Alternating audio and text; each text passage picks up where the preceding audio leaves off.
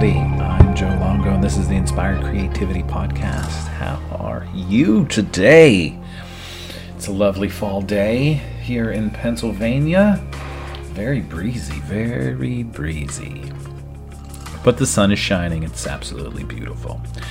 This week on the podcast, I'm talking with my best friend, Michael Baratta. And I'm not talking with Michael Baratta because he's my best friend, but I wanted to have Michael on because he is super inspiring. He is really out there living an inspired life. From the time I met Michael, he's always been doing his own thing. And as we've grown into adults, he's been one of the people in my life that has always chosen his happiness. There were times that Michael had amazing jobs and wasn't happy with the work environment, the culture, and would try to change things. And if it wasn't changing, he would just say, you know, peace out. I'm going to leave. This isn't serving me. And I've watched him walk away from a couple really good jobs to choose happiness instead of that safety and security to ultimately now end up being a master trainer for Culture RX, which is ROWE, results only work environments. He's an adjunct psychology professor. He's a drummer in two bands, and he's just an inspiring, inspiring human being. So I thought it would be great to chat with Michael, and you'll tell as we get into the conversation. It starts off maybe a little like, you know, he's a little unsure because we are, you know, first time actually recording a podcast, and then by the end of the episode, he pretty much just forgets that we're even on a podcast, and we just start having a really fun conversation. So enjoy the episode. Before we jump in to the episode, I want to tell you a couple things that are happening really quick. I'm offering fall mini sessions in the Wissahickon Park October 27th and November 10th from 9 a.m. to 11 a.m. They're 30 minute sessions. It's a great way to come out, get some pictures of you, your family, your pet, you and your lover, you doing yoga, you doing fitness, whatever it is. You have 30 minutes of time to create amazing images in the Wissahickon surrounded by all of the beautiful fall foliage. Sessions are $150. You get five final images, and I'm going to say I'm pretty sure there's only three sessions left. So if you want to be part of that, if you want to take advantage of this fall mini session sale, head to my website, joelongophotography.com, click on Fall Mini Sessions, pick your time, and I will see you in the woods. If you want to practice Kundalini Yoga with me, you have a couple of options. Every Wednesday night, I teach an hour class at Yoga Brain in East Falls from 6 to 7 p.m. It's perfect for any level. If you've never done Kundalini Yoga before, or if you are a Kundalini master, it's a perfect class to come to. We do a Kriya, a meditation, a lovely Shavasana, and now that it's getting darker early, we make it extra dark towards the end of class, and it's just really yummy and delicious. On Friday, November 8th, I will be in the Pocono Mountains in Blakeslee, Pennsylvania at Harmony Yoga, teaching a two hour Creatively Manifesting Your Life workshop, which is a Kundalini Yoga mantra meditation, setting intentions to really start moving forward in the direction of your passion, your purpose, your bliss. And if you're like, Joe, I have no idea what my passion is or my purpose or my bliss, then this is the perfect workshop for you. We do a lot of heart openers to really allow that heart to open to turn into that beautiful magnet that it is to start attracting into your life everything that you need to start moving in that direction. And I'm not saying a million dollars is just going to drop into your lap, but it's going to start moving the blocks out of the way. It's going to start clearing the mind so you can start seeing more clearly, clearly and hearing that little voice inside when those beautiful little nuggets of inspiration come into your life that you don't just ignore those little nuggets of information but you actually take them and then you start recognizing the synchronicities that are happening all around you. So it's a really fun workshop. It's one of my favorites. That is November 8th at Harmony Yoga in Blakeslee, Pennsylvania. I'm also offering virtual private Kundalini yoga sessions. So if you live in the Philadelphia area or really anywhere, I'm now offering sessions. Oh, my tea is ready. I'm now offering sessions virtually via Skype or FaceTime or whatever kind of technology that you would like. They're hour sessions. Hit me up if you are interested in having some private virtual Kundalini sessions with me. And I'm really excited about this. I've started this journey of life coaching certification. I'm in this amazing training with the Angry Ther- Therapist and Journey Coaching. Go check them out. Check out the Angry Therapist podcast. It's super good. It's really short. It's only like 10 to 15 minutes an episode. And he's just really real. And I feel so connected to him and the way that he is bringing coaching to the people that it has inspired me to move in that direction as well. So I am in this certification program, and as I'm going through the program, I'm offering sliding scale coaching for anyone out there. Well, if we work well together. And it, it's life coaching, it's manifestation coaching, it's transformational coaching. It's really a way for me to work with people on a sliding scale. So for the next 20 weeks, I am offering these coaching services on a sliding scale. Send me a message, joe at joelongophotography.com, and say, hey, I want to schedule a free hour discovery call to see if we would work well together. Because maybe you are in a place where you want to start diving deeper. You want to start moving towards your passion, your purpose, your bliss. And you just need a little bit of help. You need a little bit of direction. You need a cheerleader. You need someone to just listen. That's what I'm here for. And I am loving this process. I'm working with a couple people, and it is so fulfilling to be able to not only be a cheerleader for these people, but to help and support them and point them and give them direction and guidance and really just listen to where they are. Because a lot of times in this world, we really just need people to listen to us without an agenda. And my agenda for all of my coaching clients is just to be a cheerleader for you, to help you move in the direction of your passion, your purpose, your bliss. My only agenda is to see you kick the most ass in this life that you possibly can. So, if you're inspired and you want to start moving further in that direction, you want to start diving deeper in the direction of your passion, your purpose, your bliss, reach out, send me a message, say, Hey, Joe, I want to take you up on that free hour discovery call, and we will set up a time to chat to see if we would work well together, to see where you are, where you want to go, and if we're a good fit. And then if we are, we'll set up, you know, either a weekly schedule, a bi weekly schedule, and we'll start diving in and really moving in that direction of where you want to be going. Because I truly believe that we are infinite creative beings and we've been put on this planet for a purpose. And sometimes we get distracted with life. We fall into the routine of doing the same thing over and over and over again that we actually forget why we're here. We forget what we've been put on this planet to do because we've just fallen into the matrix. So I'm here to help pull you out of the matrix. If you want to jump out of the matrix, send me a message, hit me up. I would love to offer you that free hour discovery call to see if we would work well together and then make a decision and, and go from there to see what would work best. Now I'm going to be quiet and we are going to jump into this episode with Michael Baratta.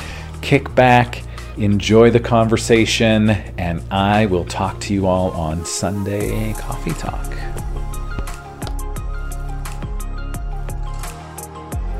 What's up, everybody? I'm Joe Longo. This is the Inspired Creativity Podcast, and today I'm talking with my best friend, Michael Baratta. Hi, Michael Baratta. Hello, Joey. so it's funny that you say Joey because when I was on the yoga retreat, Lauren Burling, who was a guest on the, the podcast a couple episodes ago, started calling me Joey midway through the retreat, and she was like, "Is it okay if you call me Joey?" And I'm like, "You know what? It, it is because pretty much what happens is if you feel motivated to call me Joey, then it's okay. If you call me Joe, it's okay. But there are a certain group of people that totally just call me Joey. Are, are they parents? no, actually, my parents don't. Never called me Joey. Never, ever. Interesting. Yeah, I don't think my parents ever called me Joseph either. Like, not even when I did anything wrong. I think because I, I think I because I get the pleasure of uh, experiencing the the childlike aspects of your personality. That's the youthful me. That's the youth. That's me talking to your youth. That's why Joey to me is youthful, young, childlike. I, I am very young and childlike. You are. Especially since we're going to live to be 150. So I'm just a. I know. I, I feel like a pup, yo. So yeah, I feel good. we, we are a pup.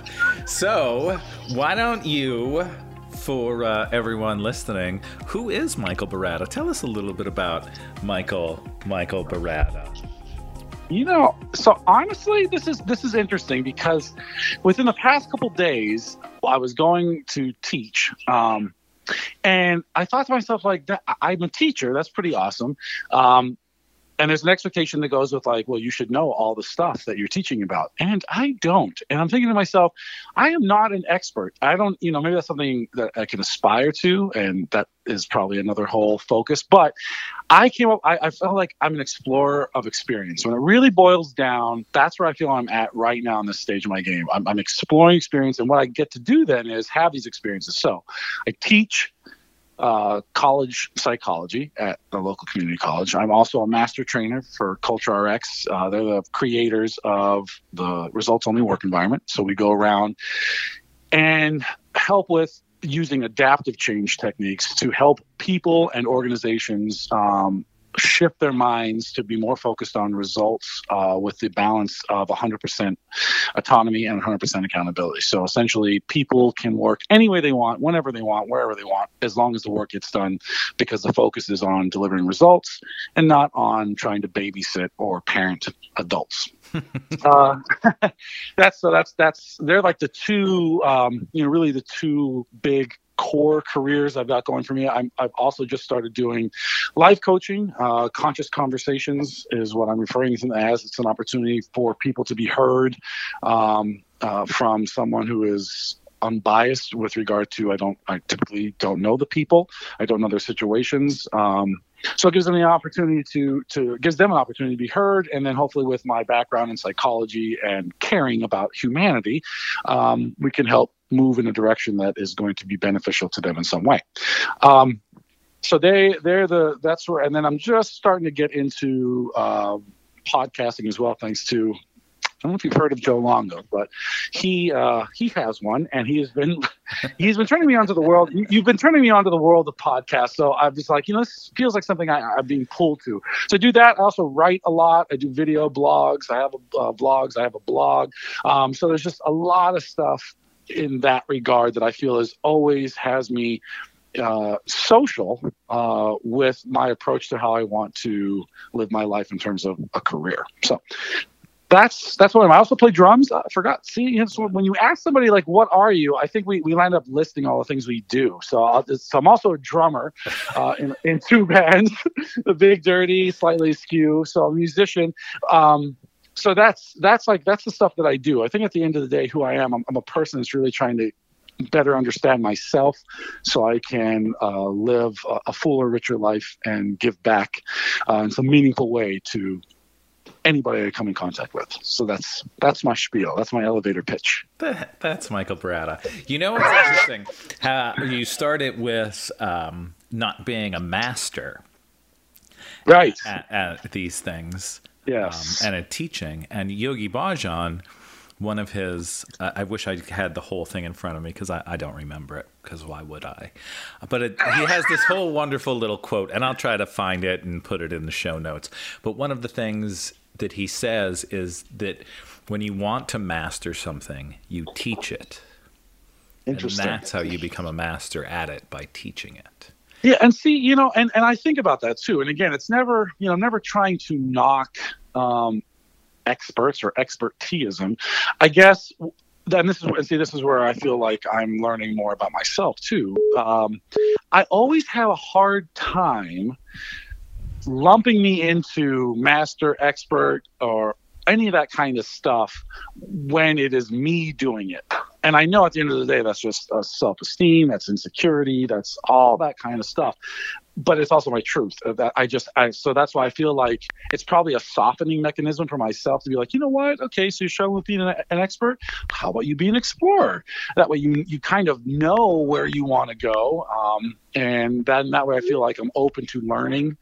Because that's that's the other thing too. It's like sometimes I think expert has like a like an end. It implies like an end. It's like, all right, I've ex, you know, you've, you've, you've, you've done it. You figured it all out. Now what? You know what I mean? So, um, I don't know. That's why I think maybe the words that I use to describe myself carry a little more weight with me because I feel they leave me open to kind of keep moving, I guess. Sure. That's where we all want to be to keep growing and expanding. And but, but I think the words we use kind of stunt us sometimes, though. That's why I, I, I don't know. That's another thing. I'm big on words, though, too. Like words actually having meanings. And I know in this time where people might be, you know, words are really changing the game, I think, with the way we are interacting. Like, I mean, there are just certain things that you would say, my gosh, what? Think about when we were growing up 25, you know, 20, 25, 30, 35 years ago.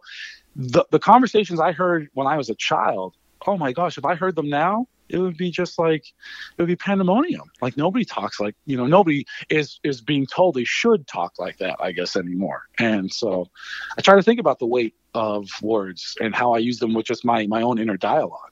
Well, sure, words they're they're very powerful. Powerful. It creates everything. Whatever you speak is what we create. That's why the, there's so much power in the I am, and um, just the power of I am, and what follows those those two words become reality. And it isn't even woo woo anymore, because literally the other day I was watching a, a YouTube video with. Oh, I want to say his name is John Quee, and he's some kind of neuroscientist, and he was breaking the science down of the power of the word and using I am, and that it's more than just the woo woo affirmation, that it really reprograms the brain to really believe what you're saying to create, to bring into reality. I love how the woo woo and science and everything is really kind of blending together in in such a beautiful way and a lot of it is like oh new age new age and i think it was last night I shared a little meme in my Instagram story, and it was like, "What you say is new age is super fucking old." Oh, no doubt. oh, no doubt. That's I mean, see, but that's what that, and that's what I'm trying. That's you know, that's another thing that doesn't get lost on me. It's like because again, you could, you know, what you said about, you know, kind of the, the melding of these two uh, communities now is, is, you know, kind of nice. It, maybe the ideas are melding before the actual people are, but anyway, that's happening. But I, I think about that because I don't know if it's awake, you know, when people are, are, are awakening to themselves or becoming more aware or whatever. But it's like, for the longest time, you just you were you were told that like there were beings that had this power and this magic and this majesty about them, but they weren't you. You know, I mean, like you're just you. And I think when you start to really recognize that, you know, what it means to merge these these these kinds of communities and this kind of these kinds of understandings, that it's really not woo woo woo or science. It's just that's who we are. They're the beings that we, the, the created beings we are. We have this opportunity and ability to tap into all of that kind of majesty and, and knowledge and growth and strength and power and bliss and abundance. But when you, when for a lifetime, when you're told that's not who you are, like I can understand why, you know, progress or pace doesn't really look like what it what it would feel like everybody would be at because that's the thing I know you and I talk about. It's like, oh my gosh, this is amazing. It's like, wow, you think positively and ask for what you want and then you know things start to arrive. And they might not arrive exactly how you manifested them or prayed for them or asked for them but like that's like part of it though right? And i i just don't think that's communicated on any kind of you know i don't want to say mass level because then it sounds like you know culty but like or like that's the norm. To believe that to be the norm. You know what I'm saying? Right. And I think there's a shift that's happening and a, an awakening, if you will, where more people are coming to that realization that we are infinite creative beings and we have the power. And that coming back to the word, the power is in our words and what we're saying, what we're thinking, and what we're believing can become reality if you want it to. Um, and I think the shift is happening, and the more you dive into it in whatever way that may be meditating or running or having conscious conversations with people or listening to podcasts you begin raising your vibration. And then you start attracting those people that are on that level of creation where you're not going to hear those conversations that we heard 25 years ago. You're going to hear more of the awakened conversation. And I don't even like saying that word awakened because I feel like it like creates this separation. We're all on an awakening path, an awakening journey. It just, you know, we're all at different stages of the game and the more you surround yourself with those like-minded people, the more your vibration will begin to raise with them. See, and I think with that too, I'll, and I'll probably with regard to just my path that uh, that I've been on, I think for that shift to have happened in, in me and, and continuing to happen, um, I'm opening myself up to just you know what's up? You know what's the lesson here? Um, was i i actually started to value though um, or understand the value of time, space, and attention for just myself. And that came in the form of meditation. Like that was the first time I was, you know, I got introduced to yoga classes, classes through you, um, and workshops. And I, I went to them, but I, they never really became a practice. But for some reason, the meditative parts of class, I really, really just felt pulled to. Um, so I dabbled, and it wasn't until like really I went to Wanderlust with you, I was like, okay, I'm gonna really I'm gonna, I think I'm ready to like really get into this. And I started to do the whole, you know, Ganesh meditation.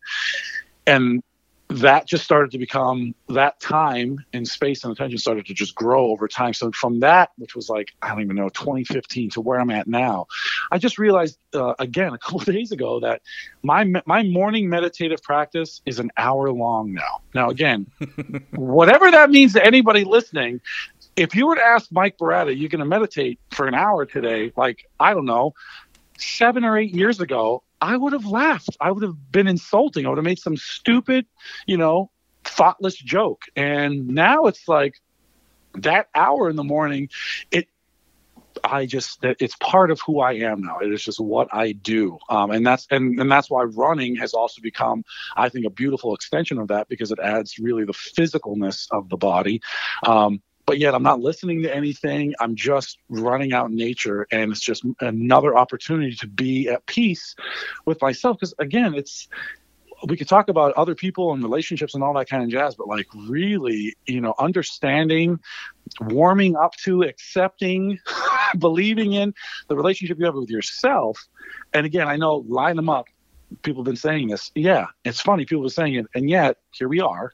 Um, it's when you actually start to do that kind of stuff whatever that is I, I'm, I'm i'm i'm of this accepting nature that whatever kind of time space and attention you can give solely yourself and i don't care what it is i think that's uh, that's where it all starts to kind of align on that larger level of other people and humanity and direction and dimensions and all that stuff. Um, but you got to start with yourself Right. And and you by connecting with yourself, you allow yourself to merge yes. with everyone else. But you have to give yourself that time. But let's just jump back for everyone listening. That's like, "Oh, sure, I don't have an hour of time." You didn't start no. your meditation practice with an hour. Absolutely not. And that's the thing. That meditative practice started I would say 2015 and it was started as a dabble. And the dabble was you know, because again, Kundalini was the yoga that I got introduced to. I was like, all right, this is either going to be three minutes or 11 minutes or 31 minutes. So I was like, i will do this for 11 minutes. And just, and Joe knows this about me. Like, even when we talk about things like running, he's like, you should run hills and straighten your legs. I'm like, all right, I'm going to run this like, you know, 10 mile hill. He's like, what? what? No, like start with a street, you know, but so with me, I was just like, I'm going to do this for 11 minutes. And I, and so that was like 11 minutes. And then sometimes it was three. So in four years, it, I've gone from, I'll say, you know, three to 11 minutes to an hour. But again, the time part of it is, is like not really conscious with me because I just know I know the I know the the flow of my meditation, and that's what I do. So I mean, you know what I mean. It's not like well, I don't I don't set a timer, so to speak. Right, and I would think also to clear up um, for people listening that it's really more of an hour ritual that you're yes. probably doing. Yes. Not necessarily like you're just sitting down, closing your eyes, and oming out for an Absolutely. hour. It's a yes. whole process that that you're in, which is really special. I think I have pulled back on my morning meditation because my evening meditation has grown like that. And right. there are times that I find myself like it'll be 7:30 and I'll be like I guess I'll start meditating now because I'm probably going to be in this for about 3 hours. Yes. And I uh, love that. And it's just because I've like certain meditations will come into my life, different things will happen and I'm uh, as I dive more into this, I don't want to just sit and watch something on television. Don't get me wrong, if it's Wednesday night and I can watch a new Modern Family, I'll watch Modern Family and laugh. But there really isn't anything that's drawing my attention. And if I'm just sitting here and I'm like, I have nothing else to do, why not do this? But I've noticed that it's grown. So as I've allowed this evening ritual to happen, I've pulled back my my morning ritual. But for a while, I've had like, and I pulled back because I'm like, wow, this is a lot of time. and not that it is like it, like it's being wasted, but I'm like, I should really kind of do some more things. And the evening meditation is creating this. I am sleeping like a champ. Interesting. And what I right, and what I've been finding is like, because there were times that I, you know, I would wake up like, oh, it's four in the morning, and I mean that happened this weekend, but I, I think that was just the moon energy. But outside of like those, like when the planets are doing things, and I'm just feeling that energy where I'm like, oh, I'm awake. Um, I'm sleeping now to like, and this is gonna sound weird, to like seven o'clock.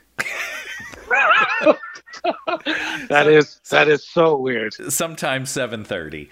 Um, Whoa! Right, sleeping in. Yeah, but from getting up at like five to seven thirty, I'm like, oh wow, I'm I'm missing like two hours of time. I got to like get right into it. Uh, so I've pulled back the morning meditation and I'm really focusing on on the nighttime. But it, it's right. it's it's a nice space. I think everyone should treat themselves to that and figuring out a way to get people to give themselves that time is the tricky thing. Yeah, uh, I agree, and I mean, I definitely was that person. Um, and it's weird because at, at the end of the day, it pretty much everything I do, I find myself saying, from my careers to just um, conscious conversations to, to talking to a friend about stuff. I try to say, listen, I'm not trying to be prescriptive like I always want to let people know I'm not trying to tell you how to live or suggest that you live like I am, but I think we can find some common agree, uh, agreement around the things that I'm talking about. If you haven't tried to just give them some attention, some time, some space, it, it like it's going to be very difficult for you to understand where I'm coming from because until you act, until you actually give yourself time, space, and attention, and discover something about yourself um, that you've either been hiding, you, you know, you haven't even recognized you've been hiding it for so long, or you discover something that's like, oh my gosh, this is really, I think this is really an interest. This is really a passion. Until you have those experiences, it's it's going to be tough to appreciate the authentic experience that it is. You know what I mean? And and I think that's getting people to because again, I hear it, and I'm not I'm not a yoga instructor, because I'll say I teach meditation though about meditations, excuse me, in in psychology, one of the class, one of the chapters, and so I tell students, I'm like, listen, you know, you should think about meditating and think about it. Give it an opportunity. I was like you don't have to find a cave and a sheet and and have sage burning. I was like if you can find any place to sit comfortably and breathe do that. You know what i mean? Like start there. And it's like that to me is the ultimate first step. And if you can when, when people can realize that that can bring peace and calm just just that. Um, i think then you know the, the, the pretty much the pool is there internally and they'll be off. Right. I, I was talking about this today after my photo shoot that I was on that a lot of people because we were both in agreement me me and my my clients today on meditating and the power of meditation but so many people have the idea that I have to calm my mind. I can't quiet my mind. I can't be quiet. I can't be still. And both of us, literally at the same time, said, Don't quiet your mind. Let it do what it's going to do.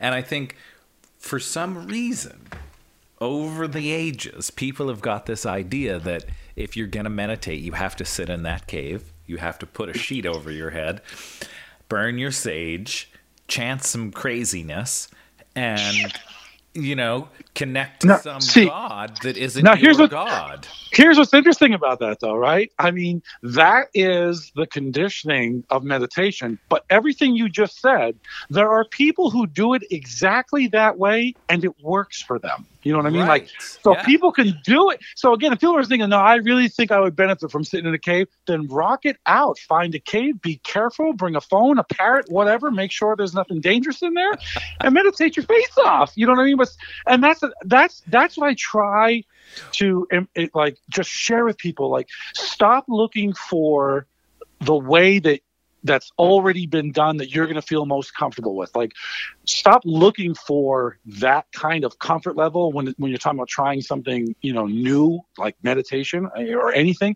and just just take that first step and don't even call it meditation. Just say, today I'm going to sit down and close my eyes and breathe. Sometimes you don't even call it meditation and just see how you feel. But it's like, no, instead it's like, I have to do it this way and I've got to believe in that and I've got to chant those words and I have to do it for exactly. It's like, I, right off the bat, you're making me not want to meditate. Right. like, that sounds like such a chore. You know what I mean? Exactly, exactly. I used to always use the example of washing your dishes. If you actually wash your dishes instead of putting them in the dishwasher, it becomes a meditative process because you're not thinking about anything. You're just washing your dishes and breathing. Like if you just add paying attention to your breath as you're washing your dishes, bang, you're meditating right. without even trying. And when I would tell people that, they're like, oh, oh, right. And it's like mm-hmm. you, you have to take away all of the all of the silly things that you saw on television on what meditating is and realizing that it's just connecting with your breath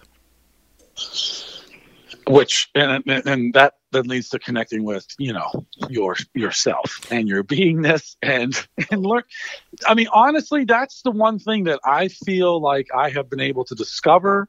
Like the calming aspects of meditation they they were so just um naturally coming. Like that that was just such a natural part of it. Like i didn't even you know give it the kind of awareness like oh wow so this is what it feels like to be calm. It was when i started to actually learn lessons uh, gain clarity around things about myself um, things that i needed to recognize like you know in order for this to happen this needs to happen. You need to have this conversation. You need to try that thing or you know do that. And that that all has come from my meditative practice both sitting on the mat and also doing you know running like running meditation. So much clarity so much uh, confidence in myself to do something that i've got coming up uh, or a creative kind of idea have come from both being on the mat and both running which i i feel both of them are meditative. Um, so that that's you know I, I, getting getting to the what you know what's the secret sauce for just getting people to be like oh that's going to be it for me. That that's the thing. It's like i almost feel like they are the only ones that can find that out. Like nobody like if you can just begin with breathing you'll find out what works for you. I mean that's you know what i mean? Totally totally. This one podcast that I've really been enjoying, Synchronicity by Noah Lampert. He's been talking a lot about Neville Goddard and the use of imagination to create your reality. And some of it could be really, I don't even want to say out there. But you know, if you're just listening to it the first time, you're like, "Yeah, whatever. I can just imagine my life into reality." And after he tell you know tells these stories and these practices to try, he's like, "Don't believe me. Just do it. Try it. See what happens." He's like, "It worked for me because I actually tried." He's like, "It's not going to hurt yourself to stop and sit down and actually imagine the life that you want." see what happens just try it same thing with with meditating don't take my word for it don't take mike mike's word for it just take 2 minutes and notice the way you're breathing. See how you feel. Just just just try. And and I think the other part of trying though though, right, is is patience. I mean, again, I, I can't I can't sit here and be like, so you have to try it 7.3 times. Like I, I, have no idea. But like if you think you're just gonna sit down one time and be like, I didn't feel anything, I mean, I, have got no response to that. I, I, guess you didn't. Maybe you didn't. Maybe you did. You didn't even recognize that you did. I have no idea. But to not give it uh, an opportunity to give it the same kind of attention that you would give taking care of your, you know, charging your phone daily, nightly, uh, putting gas in your car at least, I don't know, two or three times. I mean, all these things that you give attention to to, to sustain them. Why not give that type of attention and time and space and patience to sustaining yourself? I mean, that's that's I think it's like that kind of commitment to the possibility rather than just saying there's a possibility, but I tried it once and didn't. Happen. Well, no, like, like care about it, commit to it. You know what I mean? Mm-hmm. Um, but if you make it a chore, if you start by making it a chore, like I have to find out two minutes to sit down, I got to clear this up. It's like you're already creating just those excuses are just mental roadblocks in your head, and your mind's basically saying, "Wait a second, this doesn't sound like it's anything remotely fun, or it's going to feel good at all." So, nah, and your brain will shut you down, and that'll be that. Yes, exactly. Um, since we're really on this this meditation topic right now, another thing I'd want to throw in there, if you are listening and you're like, well, maybe I should try this, but it's just not comfortable for me to sit. Lay down, sit in a chair, go for a walk in the woods. Seriously. You know, like it literally can be anything. It doesn't have to be that typical image. So, don't let the mind get in the way of the excuses. Just give it a try, see what happens. And if you do, and it works out, or you're like, I hate it, either way, let me know. Comment somewhere, send me a message and say, hey, Joe, I tried that meditation stuff and it totally rocked or totally sucked. Either way, let me know. If you say totally sucked, I'll probably come back at you with a whole bunch of questions. so get ready. so let's chat a little bit about ROWE and the results only work environment because I think that is definitely an interesting topic. And I'm curious if in the sessions you do, do you do you bring up meditation? Do you talk about meditation in your sessions? I do, and I talk about it in the sense that um, when you get more control over your time and how you decide to live your life, you can then decide on how you want to spend your days and your time. And if that means going to a yoga class or meditating, I always use those two things in there. I said, but you know, but also it can include riding a bike, spending more time with your uh, your friends and family. But I do speak of meditation on something that I I slip in there as you know this is a very beautiful way to spend time too. However, if you're allowing uh, or if your job is not allowing you to engage in those types of things because of a schedule or the traditional nine to five monday through friday like you know and you and you're you're someone who knows the benefits of meditation this is another reason why going ROWE is is, is good for you so um, I bring that up as something positive for people to do, but at the end of the day, like I said, results only work environment is you know, one of our the guideposts, one of the guideposts for ROWE is that every employee gets to work uh, can work any way they want. And the dot dot dot to the end of that though is as long as the work gets done. So you know we get people say, oh, so I'm just going to go on a six month vacation. If you can go on a six month vacation and still get the work done that's expected of you, then yes. If you go on a six month vacation and you don't do any of the work, you're probably not going to come home to a job. So I mean, that, that's the reality. No results, no job. That's the ultimate new agreement. Um, so ROWE, we we you know we basically get organizations to first focus on what a result is, and a lot of the times these organizations really don't know what a result is, a measurable result. They have tasks and activities and they kind of an understanding of what we need to do to, you know, kind of make some money or keep money coming in, but really honing in on defining a result and then understanding the approach to it in terms of it just needs to be measurable. We don't have to control the how, we just have to control the measurable result at the end. Um, that then frees people up to live their life uh, in a way, again, first understanding the result where they can say, No, I work best at night. Well, if you can work best at night and still deliver the results when they need to happen and in a successful way, then rock it out. The benefits to organizations, uh, they now, employees are not managing each other, they're managing the work. So everybody has all their eyes and creative sense on focusing on the work, the industry, the market, ways to improve, ways to excel. And no, nobody's talking about time off or who came in at what time and where is this person today because everybody's just so in tune with the work. Um, and then obviously there's cost saving because a lot of organizations don't need to maintain gigantic physical locations anymore. Uh, technology allows for people to be much more uh, agile and, and obviously mobile. So um, there's just benefits to the work, but then there's also benefits to people's lives because now you're not um, you're not locked into that rat race of like i said monday through friday nine to five or whatever kind of schedule. It's it shifts from the mindset shifts from schedule to coverage. What does the organization need to do in order to provide a product and or service to the customer?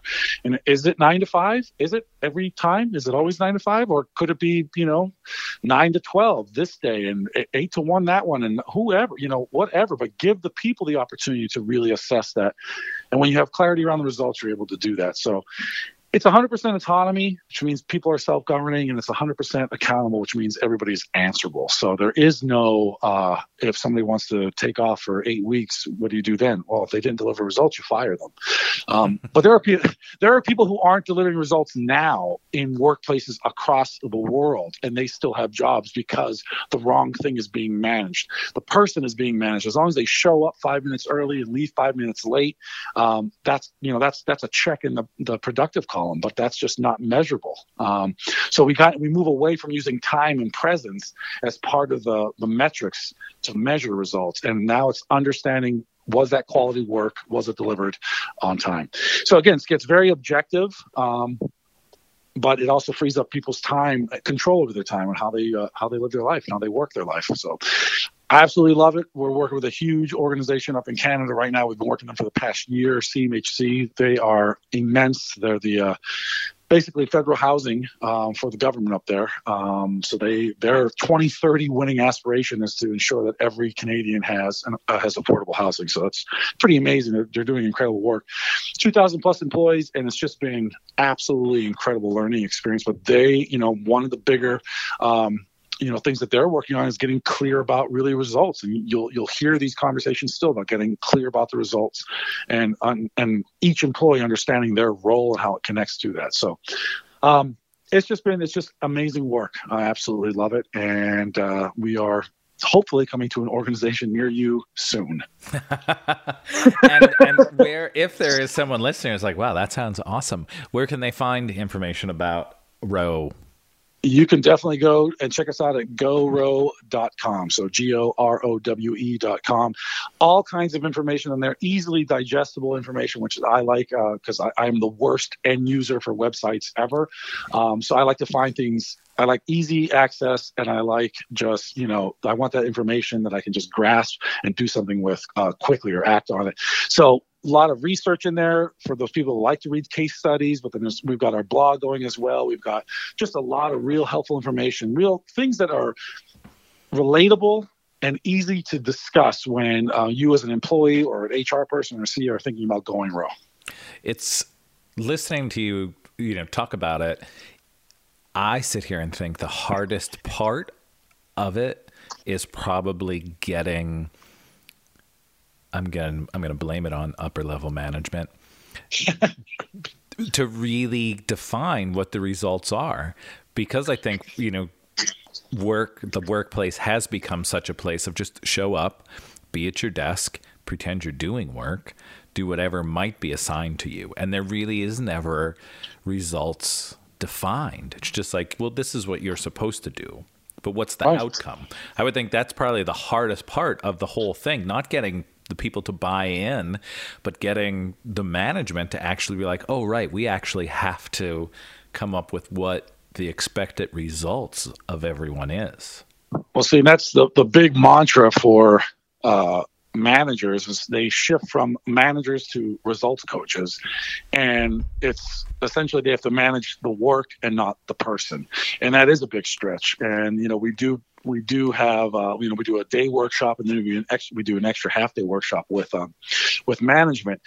But in a ROWE defining those results and defining the metrics to measure them becomes everybody's responsibility though too. So now you're right you know, managers got to look at things differently so they can understand clearly what is a successful result and how are we going to measure it. But in figuring that out, that's where everybody can kind of participate and now, you know, either contribute some type of idea uh, or raise, you know, a, a concern, whatever it might be. And that's really the, the autonomy part is really the big piece of ROWE as well. It's like now you have an opportunity to speak to the results and speak to how you're going to be measured. It's not uncommon for a results coach to ask an employee, well, what are you going to do next time to help provide me with the progress of where you're at? And I think that's beautiful because that just speaks to the person who's doing the work owning every aspect of it in terms of owning the understanding of it not only the end result and what that looks like but how you're going to be measured so you don't go to a performance evaluation and you hear things that you weren't even you didn't even thought you were even being you know measured on because there was no formal objective measure shared or discussed. So it really moves away from subjectivity about looking what time people show up uh, or where they're at, and just focuses on in on you know was the result delivered. The other thing that is happening though in the workplace that gets people moves them further away from that is the workplace is positioned as um, you know, as family or as friends. So now there's that, that that kind of those soft things, which again are part of humanity, but I don't know if an organization, you know, really is best suited to play that kind of role uh, in, in, terms of being the the end all everything for for the person, you know, for the because again, it, it you know it does become if you think about it, it could become a tension point of I need help, but I don't necessarily want to get that help here in right. front of everybody. Um, so, uh, you know, that, so when, when we, t- when we hear organizations say, we're one big happy family, we're, you know, we're, we're friends here. You, are really not um, your your employees. I mean, honestly, again, when you're talking about words matter, words matter. You're really not, unless some of you are married to each other or are literally blood family. Um, but you're, you're employees. That's what you are. Your coworkers, uh, your partners, and you all have a shared goal, um, and whatever that shared goal is uh, for your organization. When you objectively position it that way and get clear around that, then the people who actually want to socialize with each other or be together or catch up or have a cup of coffee, you do that. You absolutely plan that, but you're not guilted into it, um, and you you do it in a way that it makes it makes sense for everybody involved. So it's like, hey, do you want to catch a cup of coffee after work? No, that doesn't work for me. That's okay. Instead of like cramming it into your lunch break during in the cafeteria where you're just trying to scarf down your your dinner or your lunch because you only have a half hour, and then somebody wants to talk to you about their baby kids, like you know, it's it's it's it sounds cold. It sounds like you're dehumanizing, but really what you're doing is you're freeing people to be more authentically themselves instead of playing the office politics and looking at the organization as, as a catch-all for everything. And it's just they're, they're not they're not best suited for that. that was that. give me a buzz and we'll talk more about that, people, because that's yeah. that's where we're at. Um. So so much that we can talk about. That's why, why Michael and I are, are, are best friends for over 30 years. Let's 30. Talk, I know, right? let's let's talk about music. Oof. You're a drummer. I am. and you know, music has always been the more that I actually started to get into music because I felt again a deeper connection to it because I started to play it. I think people might over the years have probably considered me snotty or snooty um, because because I had strong opinions about music, but I'll tell you my growth point in all this. I have since stopped saying that bands suck because obviously that's like saying that's like saying broccoli sucks, right? I mean, I know there's a billion people that absolutely love broccoli. So obviously broccoli doesn't suck. And with these bands that I used to say suck, there's always like a quadrillion fans liking them. So obviously they don't suck. So um but I have gotten my preferences for what I can tolerate and listen to is specific. You know, um, so Sure, we all have our our our flavor. right. Like I know, joke that's- around. So Mike's one band is called the Big Dirty, and I joke around. I'm like, dude, I don't like your band. Mike's band is great. that. They really are, but they really there, there. There's a lot of music and not a lot of singing, and I'm all about the words and Right. you know some vocals. So although I love Michael dearly, um, going to watch his band play a four-hour show when they're only going to play three songs in that four hours, and there's going to be two words in those four songs. It's it's hard for me, but they are See? very enjoyable, and there's a lot of people that love you guys, and that's know. you know it's just not my my uh, my cup of tea because See, you know, and what's interesting about that perspective because you you then also affect another aspect of music with me. So now the music I listen to, like there was a point where you would be like, "Can you please stop listening to the sad slit your wrist music?"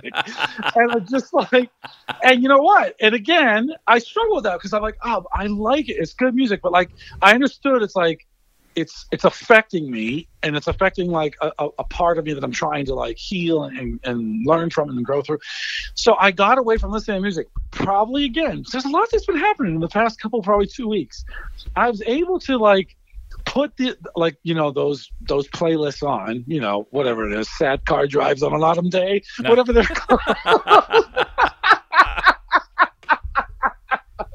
Tears in the review mirror whatevs. But um so i'm i'm listening to these and i'm i'm not feeling sadness like evoked. You know what i mean? Now don't get me wrong. I feel maybe a, a, a tinge of melancholy Mhm. but I really like the music. Like I, I, I'm not trying to upset myself. I just think the music is so good. In fact, the other day, that uh, Root- Rootless Tree Uh-huh. That came on. I couldn't turn it off. There was no way. It's just too good. Oh, it's so good. It's so good.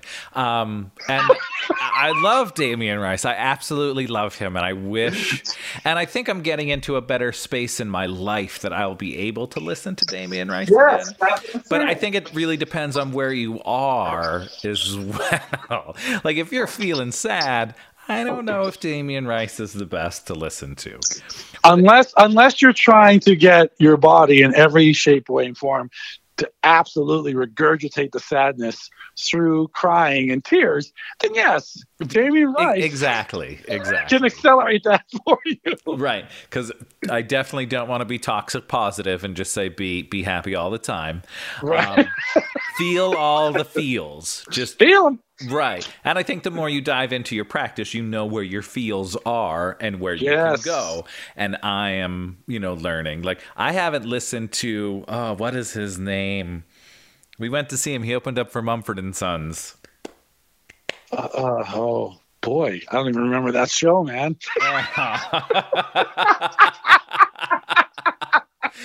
oh, he's What? so good, and everything's so sad. Really? Yeah. Not Ray LaMontagne? No, he's uh, extra sad as well, but very beautiful music. Ah, Does he have a band or is he just a solo artist? it's just him. I mean, he has a band that plays with We're him. doing we're doing we're doing what the angry therapist did when he couldn't remember I know, right? defibrillator. And I, I don't know how to get to um, Wait, was that the show that we went to? when, uh, when you didn't bring a lighter. Oh, right. Oh, who opened I don't for even know how to search. Like I just Do you know- up my do- Spotify to try to Let search. me just ask. Let me just ask you this. All right. Do you know any letters of his name? He's he's he's from across the pond. He's British. Um, I can see a video and he's playing. It's him upright bass. They're on like Oh! a balcony. Oh no, it's not Ben Sollee, is it? No, he's not playing the bass. The bass player's playing the bass on the balcony. It's cold. Oh, oh, I know. Wait a second.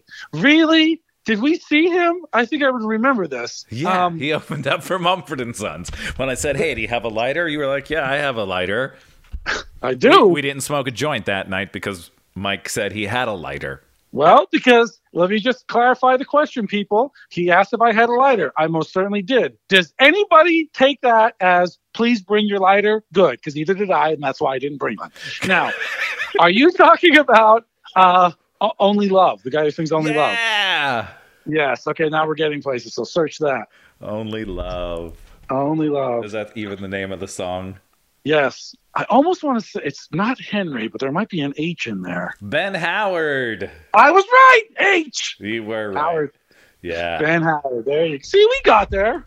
we did. He's super good. So thanks for coming on that journey with us, everyone. Go check out Ben Howard. He's great. Um, He is And, and so like I said, I feel as if I'm coming back into that space where I can listen to those things. Because it's just because it's good music. yes, yes. I got to. That's where I'm at. I'm like, these lyrics are good. The music is beautiful. And like, the sun is shining and the top is down. Like, I, this is the kind of music I want to be listening to on this drive. But there are some times where I'm just like, yeah, but you know what? Why don't you put on some funk so you can kind of keep that spirit bebopping a little bit? 'Cause- and so I, uh, in those moments, I'll, I'll put on something bouncy. You know what I mean? Yeah, to get to get your bounce on. I will because I have 64 switches.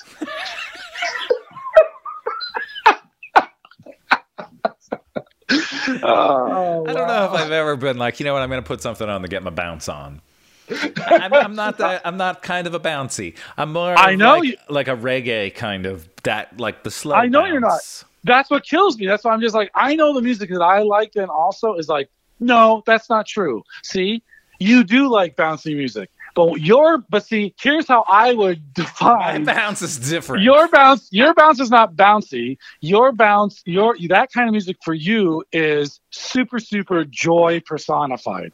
You like to do like to jump up in the air and swing your arms in a circle to like that Michael Franti song. That oh, what is it? It's like it's super happy bounce happy. super be- bouncy, super bouncy, bounce happy. Yeah, You know I like the extra about? happy stuff. Yes, that's your kind of bounce. Like bounce to me is like funk or hip hop. Bounce for you is like super upbeat, uplifting music. Yeah, That's what. Yes, I know. Yeah, I, know. I, I think the I think the problem with funk for me is it kind of makes me feel a little too much rhythm. too much rhythm, and I feel a little like I think it makes me feel anxious. Oh my gosh, Uh-huh, really? Yeah, like I'm like, is this gonna end now? Is it ending now? I think it's gonna end. No, they're they're still playing. They're still. You gotta work. Is it You gotta work now? Be, you gotta work no. on being present. I just want my songs to be two minutes and fifty nine seconds. I know. That's exactly what it comes down to. You are you epitomize the top forty listener. Not that the music you like is in the top forties, but it's like here's a three and a half minute song. You know, A B A B C A N. Right, unless I'm listening to the good old Nahko Bear and his his his his novel books that he, His that he sings. his mag, Magna Carta. Exactly. I'm like, I learned this medicine for the people song. I'll never learn all the words because it literally is a short story. I, I- I don't know But- what he's saying. But there's another one too, and it's weird because sometimes even in like that happiness of of his tone and his in his music, sometimes like I can get like a little melancholy, like listening to the the words and following like the storyline and stuff. I'm like, oh man, like this is real, real. Oh, So- yeah, real, real, real. Yeah, real, real, real. So it's just like, yeah, I mean, music to me, I love playing it. The style I love to play is, you know, I don't even want to say funk anymore. It's just rhythmic. I like to be rhythmic with what I'm playing or what I'm playing to. And I like to listen to that. But I also love a song or music that can evoke emotion. Some of the music I listen to now is, you know, it's meditative music. It's instrumental, but yet, oh, so emotionally moving.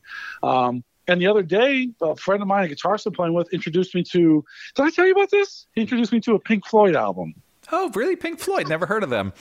Neither did I up until this point. Just kidding. Um, but he introduced, he introduced me to an album I've never heard of, Animals. Are you familiar with that? Uh huh. I am not. And he was like, it tells a story. Like, you know, every animal is like referring to like an archetype or personality of a human, like there's dogs, pigs, something else.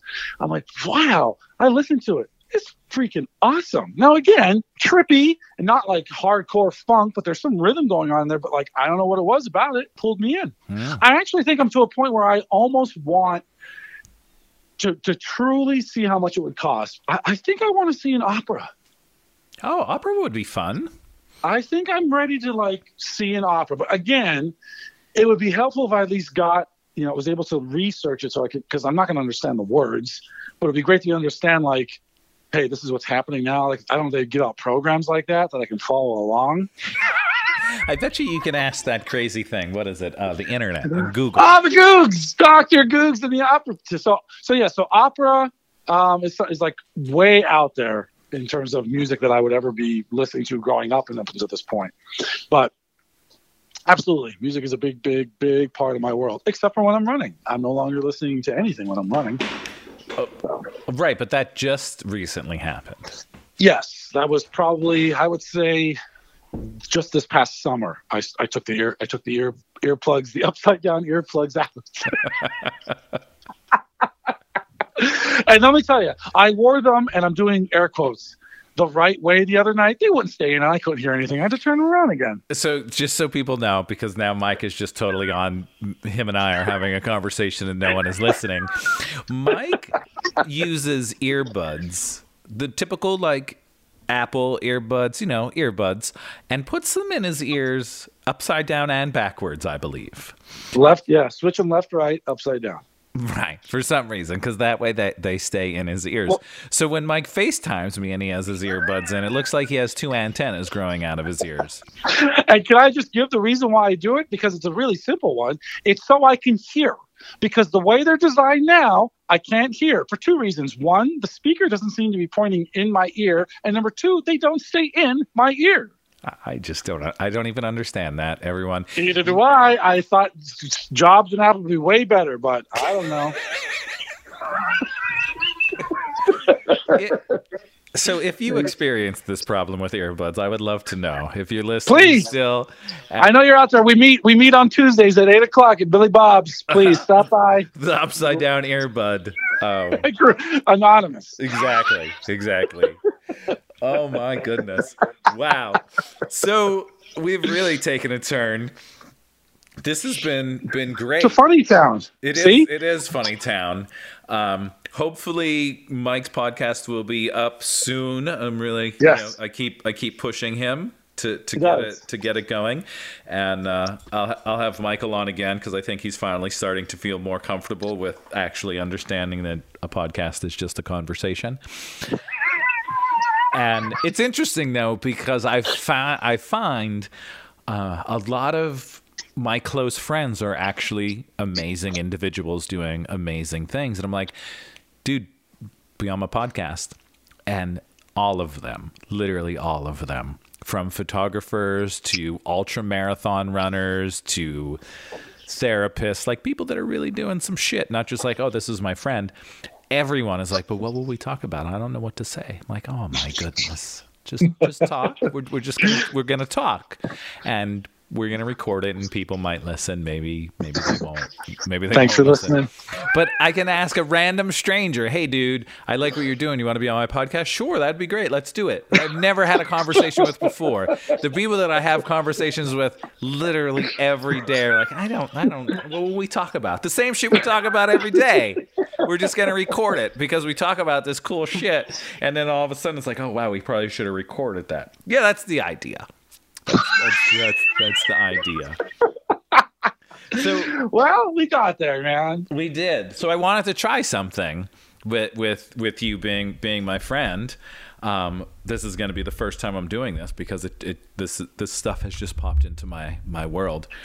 Um, I got Might- a should, I, should I mentally prepare myself for this? Yeah, I got a I got a tarot book, a tarot cards. I don't know if I'm saying it the right way, and I thought it would be fun. I don't know anything about tarot. I've been interested. Have you ever had a tarot reading? I have not. I've had a couple of them, and they've been dead on, like dead on. And I just got cards and a little book that came with it, and I'm blown away thinking back to the readings that I had, that the people that I had these readings were like, there's a lot of cards in this deck, and they knew everything. Like what you know what every card means, and I'm like, wow, how? And I've have recently, I mean, I really appreciated it before, but now actually having the cards and seeing all of them, the appreciation for the skill that those people have ha- that those people have is blowing my mind. But I thought it would be fun to just pick the top card and then I'll open the book and see what the top card is that we pick for this this podcast. How, how do you feel about that? I I feel great about that. I wish I had my shakers. So I do a little shaking. we can we can pretend. I'll see if I can find a little. And what would the shaker really do? I have no idea. I don't know, add some ambiance while you're flipping the page, and I'm, I'm just I'm just gonna pick the top card. That, that's all. Oh, it's a pretty one. And the card is Mother of Swords. Ooh. I know it's beautiful. I will. Uh, I'll put uh, this this card in the uh, show notes. Let me find it here in the book. Well, I'm looking for our our uh, Mother of Swords card. Michael, tell us what's your favorite color. Favorite color is red. Favorite color is red. What's your favorite number? Number four. Oh, number four.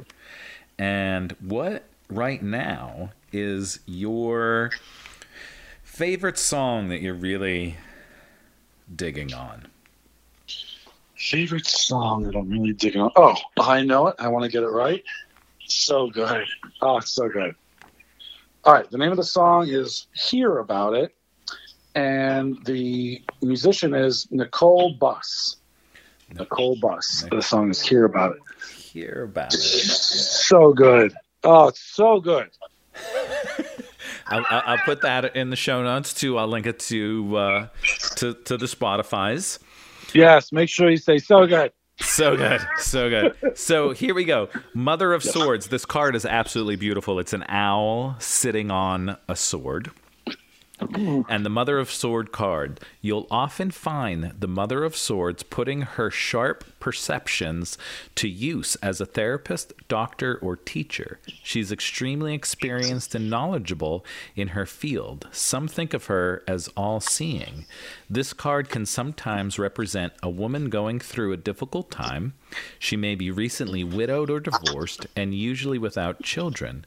During this time, there's potential for her criticisms to soar. Hmm. Interesting card to pick. Have no idea what that may mean for Michael and I. Well, we talked about a couple of things that we are, right? We did, yeah. Teacher. See, I heard teacher in there. Teacher, We're therapists. Therapists. Not that we're therapists, but we're we're guides. In And we're world. we're becoming we're working on becoming extremely knowledgeable in all of the things that we do.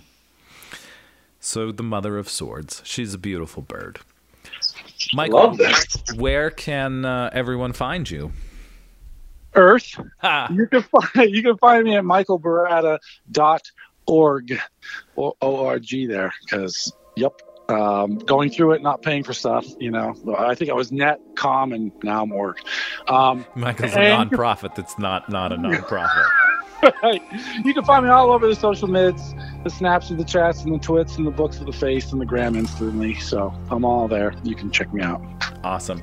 I will link Michael up everywhere. Thank you for um, breaking out of your shell and taking the time to um, chat with You me. know what? Thank, thank you for being the little tiny birdie bird with a little tiny beak, all soft, just tapping at my shell and, cra- and helping me crack it uh, together. So thank you. I'm, I'm so happy to do that, and I will continue to do that. Uh, Thank you. as as you know, I appreciate you doing that to me as well because it, many, many, many, many, many years ago, you said, "Joe, seriously, start doing videos, start talking, start just being yourself and putting yourself out there." So it took a couple years, but here I am. Um, and if you're listening and you're like, "Joe, shut up," never. This is all Michael's fault that I'm actually talking and, and sharing myself because I finally finally connected to to all the things. Um, So thank you so much. Michael will definitely be back on more episodes moving into the future. And um, I am planning out what I'm kind of calling like part two of season two, reaching out to a whole bunch of very inspiring people um, to continue these conversations moving into this is going to sound crazy 2020. Wow. right? 2020. So awesome. I know. The shift is happening. I'm excited. All right, everyone. Thank you so much. Michael, anything you would like to end with? Uh, I want to just thank you for real for giving me this opportunity. I know we're best friends and I know I duck, but uh, here we are. So we did it. So thank you so much. And for all of you, please uh, gift yourself time, space, and attention. You will be pleasantly surprised at how beautiful you really are. Awesome. Thank you, Michael. Thank you, everyone, for listening. Get out there and have the best day ever. And I will talk to you all on Sunday for a cup of Joe, coffee talk with me. Have a great day, everyone. Peace out.